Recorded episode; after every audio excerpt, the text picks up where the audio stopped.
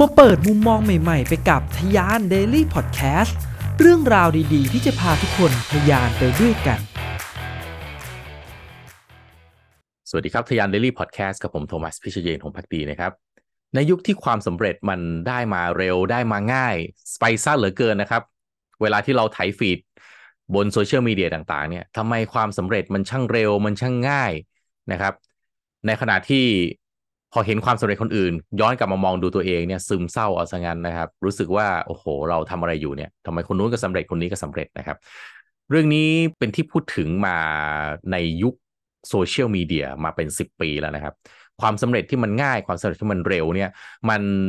ถูกกลายร่างไปเป็นเรื่องที่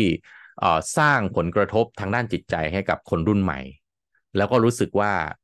ฉัน ควรจะต้องได้ความสำเร็จเร็วๆแบบนั้นบ้างเช่นกัน เพราะว่าผลสำเร็จแบบนี้เนี่ยมันก็ให้รางวัลที่น่าสนใจไม่ว่าจะเป็นเกษียณเร็วได้ไปเที่ยวนะครับ อยากได้ไปทำอะไรที่อยากทำไม่ต้องมาคอย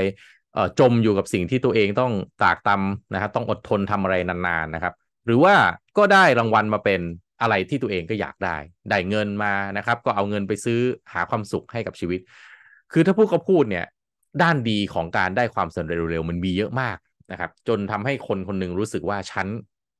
ทำอะไรอยู่ถ้าฉันสำเร็จช้า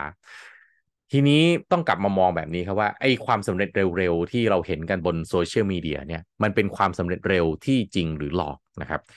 แน่นอนคนที่สำเร็จเร็วได้จริงนะครับ ก็มีเยอะนะครับ แต่ในอีกแง่หนึ่งเวลาที่เราเห็นความสำเร็จมากๆบนโซเชียลมีเดียเนี่ย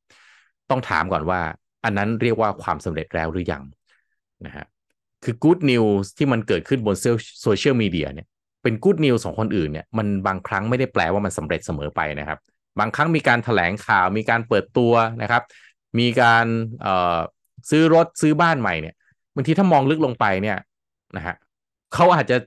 เป็นหนี้ก็ได้นะครับนะฮะซื้อบ้านซื้อรถอาจจะมีหนี้ก็ได้ ถ้าคุณไปอยู่ในโพสิชันเดียวเขาคุณอาจจะตัดสินใจไม่เอาก็ได้นะยังไม่ซื้อบ้านยังไม่ซื้อรถก็ได้ แต่พอคุณเห็นด้านเดียวอะคุณก็รู้สึกว่าเนี่ยเป็นความสำเร็จที่คุณเองก็ deserve หรือว่าควรจะได้ความสำเร็จแบบนี้เช่นเดียวกันนะเพราะฉะนั้นต้องแยกแยะก่อนว่าความสำเร็จที่คุณเห็นของคนอื่น แล้วก็เอามาบูลลี่ตัวเองมาทำให้ตัวเองต้องรู้สึกดาวต้องรู้สึกแย่ๆกับตัวเอง มันเป็นความสำเร็จจริงหรือไม่นะครับ ใน EP ก่อนเนี่ยผมพูดไปเรื่องของ delay gratification คือความสามารถในการอดทนรอคอย ทีนี้ถ้ากลับมามองอีกด้านหนึ่งครับ คือการใช้ชีวิตเนี่ย การที่เราเป็นมนุษย์เป็นปุถุชนธรรมดาเนี่ย หนึ่งอย่างที่เราควรจะต้องมีเลยนะครับ คือสิ่งที่เรียกว่าขันติ ขันติเนี่ยมันเป็นการฝึกความอดทนนะครับ ความอดทนเนี่ยมันช่วยสร้างเราแบบไหนครับ คือถ้าเราเนี่ยเป็นเหมือนคุณลองเปรียบเทียบง่ายๆครับนะฮะมีไข่ฟองหนึ่งกับหินก้อนหนึ่งเนี่ยนะครับ ถ้าเราไม่ฝึกความอดทนเอาไว้เลยเนี่ย เราไม่ต่างอะไรกับไข่ฟองหนึ่งนะครับ ถือเอาไว้แบบนั้นอย่าให้มันมีปัญหาวันใดวันหนึ่งที่มีปัญหาร่วงหล่นลงมาเนี่ย แตกกระจายทำอะไรต่อไม่ได้เลยนะครับ แต่ถ้าเราแข็งแกร่งเหมือนก้อนหิน เราฝึกความอดทนเรานะครับ ติดกันเป็นระยะเวลายาวนานจนเรามีความแข็งแกร่งมากพอเนี่ย วันหนึ่งมีปัญหาตกหล่นลงมานะฮะเราไม่แตกสลาย เรายังสามารถที่จะลุกเดินนะครับ แล้วก็มุ่งหน้าไปหาความสุขความสำเร็จในแบบของเราได้อยู่ ภาษาที่มักจะใช้ก็คือ resiliency นะฮะ ความถ้าเป็นผมผมก็จะแปลคำนี้ให้น้องๆฟังว่าทุบและไม่ยุบหรือความสามารถในการคืนสภาพเดิมได้นะครับ คือมันไม่ได้แปลว่า resiliency ไม่ได้แปลว่าความสามารถที่จะไม่ผิดพลาดเลย แต่มันคือความสามารถที่เมื่อผิดพลาดแล้ว ก็ผิดพลาดไป ปัดฝุ่นลุกขึ้นเดิน แล้วก็เดินหน้าไปใหม่ได้ อาจจะวิ่งได้ไกลกว่าเดิมด้วยซ้ำเพราะว่ามีความสามารถรับรู้แล้วนะว่าเวลาพลาดมันเป็นแบบนี้พอได้เรียนรู้ปั๊บว่าพลาดแบบนี้อะต่อไปฉันไม่กลัวพลาดแล้ว ก็จะกล้าทำมากขึ้นมีความมั่นใจมากขึ้นนะครับ สิ่งเหล่านี้มันจะเกิดขึ้นไม่ได้เลยครับ ถ้าคุณไม่ฝึกสิ่งที่เรียกว่าความขันติ คือขันติเนี่ยถ้าในทางพุทธนะมันเป็นบารมีชนิดหนึ่งนะครับ บารมีคือสิ่งที่คุณสั่งสมมาเป็นระยะเวลายาวนาน จนมันส่งผลดีกับคุณนะครับ เช่นเรานั่งสมาธิมากๆนะฮะมันก็จะมี เนคขมมะบารมีนะครับ คือเรานั่งสมาธินานๆนะครับ แล้วก็ทำให้ตัวเราเนี่ยมีสติสติแข็งแรงมากขึ้นนี่นี่คือสิ่งที่เรียกว่าบารมี คืออะไรที่มันเป็นสกิลนะที่เราทำติดต่อกันเป็นระยะเวลายาวนาน จนเราเอา skill นั้นมาสร้างผลดีให้กับตัวเราเองได้นะครับ คือการที่จะสอนคนคนหนึ่งเนี่ยให้มีสมรรถนะนะครับ ในความอดทนหรือความสามารถในการอดทนรอคอยเนี่ยนะครับ มันไม่ได้เกิดขึ้นด้วยอีเวนต์ใดอีเวนต์หนึ่ง แต่มันเกิดขึ้นจากการที่สั่งสมสิ่งเหล่านั้นผ่านประสบการณ์ต่างๆ เป็นระยะเวลายาวนานมากพอ เพราะฉะนั้นเรื่องนี้คุณต้องมองย้อนกลับมาดูที่ตัวเองครับ เวลาที่เราเห็นคนอื่นสำเร็จ อย่างแรกต้องคิดก่อนเลยว่าความสำเร็จนั้นเป็นความสำเร็จที่แท้จริงหรือไม่ 2. เราเอาอารมณ์ไปพิจารณาความสำเร็จนั้นแบบไหน ความสำเร็จที่ดีของผู้อื่น สิ่งที่เราควรจะเอามาคิดคืออย่างแรกต้องมีมุทิตาจิตก่อนคือ เห็นชื่นชมว่าคนอื่นเขาได้ดีครับ อย่างที่สองเราต้องเอาความสำเร็จนั้นมากลายเป็นแรงบันดาลใจของตัวเราครับ ไม่ใช่เอาเป็นสิ่งที่มาบูลลี่ตัวเราเองว่าดูสิเขาสำเร็จตัวเราอะยังไม่ไปถึงไหนเลย มันทำร้ายตัวเองซ้ำๆๆๆแล้วยิ่งเรา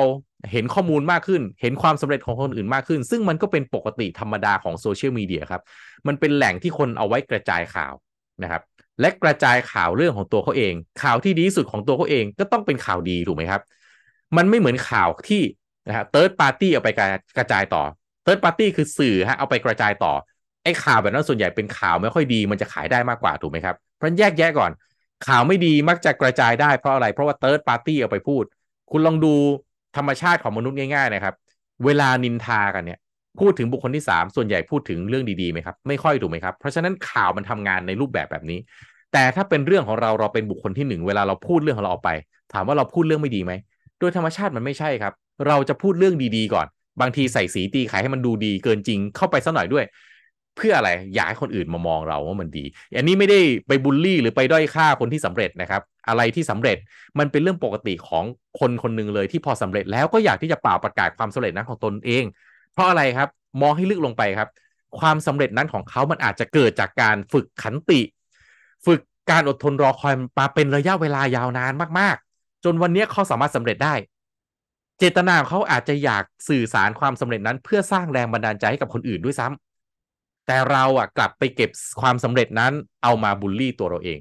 นะครับ เพราะฉะนั้นพิจารณาให้ดีครับว่า เอ้เราฝึกขันติความอดทนของเราในการก้าวข้ามผ่านสถานการณ์ต่าง ได้มากพอไหม แล้วเมื่อวันหนึ่งมาเห็นความสำเร็จคนอื่น โดยที่เรายังไม่ได้สำเร็จแบบนั้น เรามีความคิดแบบไหน แวบแรกที่เราเห็นปั๊บเนี่ยเรามีมุทิตาจิตกับเขา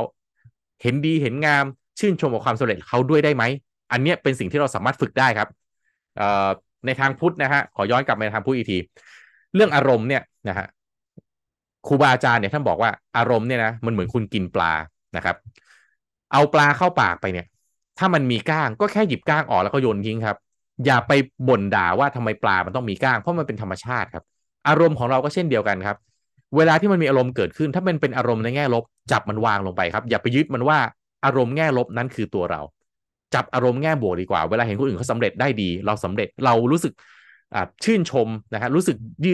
ยินดีกับเขาไปด้วย ดีกว่า ส่วนอารมณ์ที่ เอ๊ะ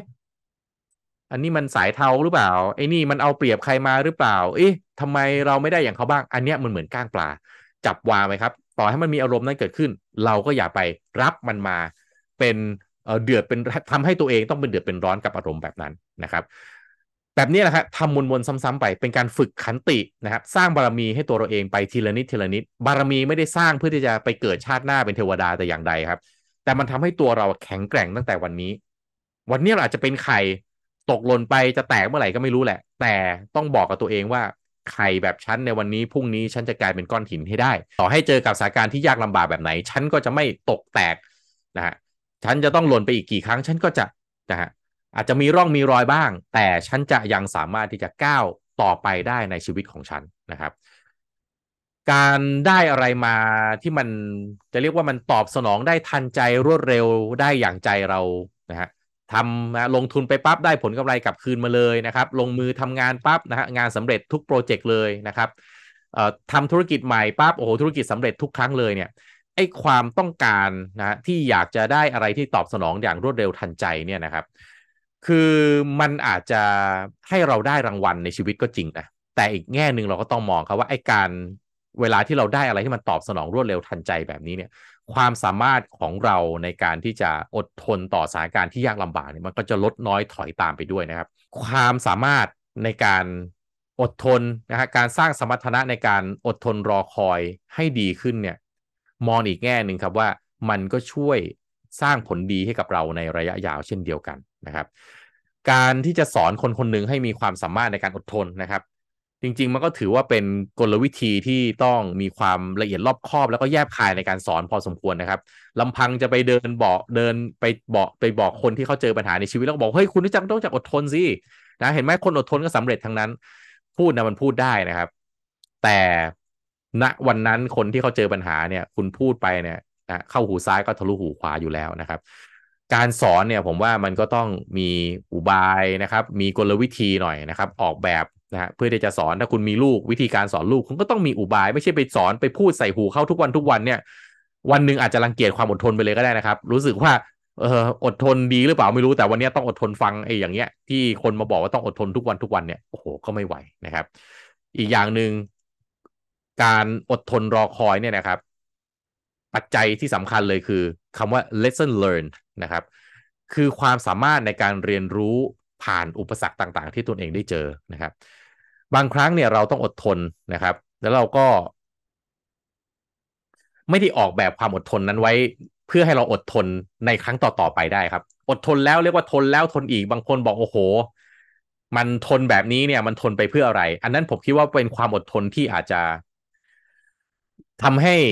เสน่ห์ของความอดทนมันดูแย่ไปสักนิดหนึ่งนะครับ ความอดทนที่ดีคือการที่เราผิดพลาด และเราเอามาเรียนรู้นะครับ พัฒนาวิธีการในการที่จะอดทนกับเรื่องที่เราจะต้องเจอในครั้งต่อไปได้ดีขึ้นนะครับ เรารู้แล้วว่าเฮ้ยความผิดพลาดแบบนี้ครั้งต่อไปเราจะไม่ทำเราจะทำให้มันดีขึ้นด้วยวิธีการแบบไหนหนึ่งสองสามอันเนี้ยเป็นความอดทนที่มาพร้อมกับ lesson learn ครั้งหน้ามันก็มันก็แทบจะการันตีได้ว่า คุณน่าจะทำสิ่งเนี้ยได้ดีขึ้น แล้วเมื่อมันดีขึ้นดีขึ้นดีขึ้นไปเรื่อยๆ วันหนึ่งความสำเร็จ มันก็จะมาอยู่ในมือคุณนะครับนั้นขันติครับ ความอดทนถือว่าเป็นหนึ่งในการสร้างบารมี ที่ไม่ได้ทำให้คุณไปเป็นเทวไม่ได้คาดหวังว่าจะให้คุณไปเป็นเทวดาแต่อย่างใดครับ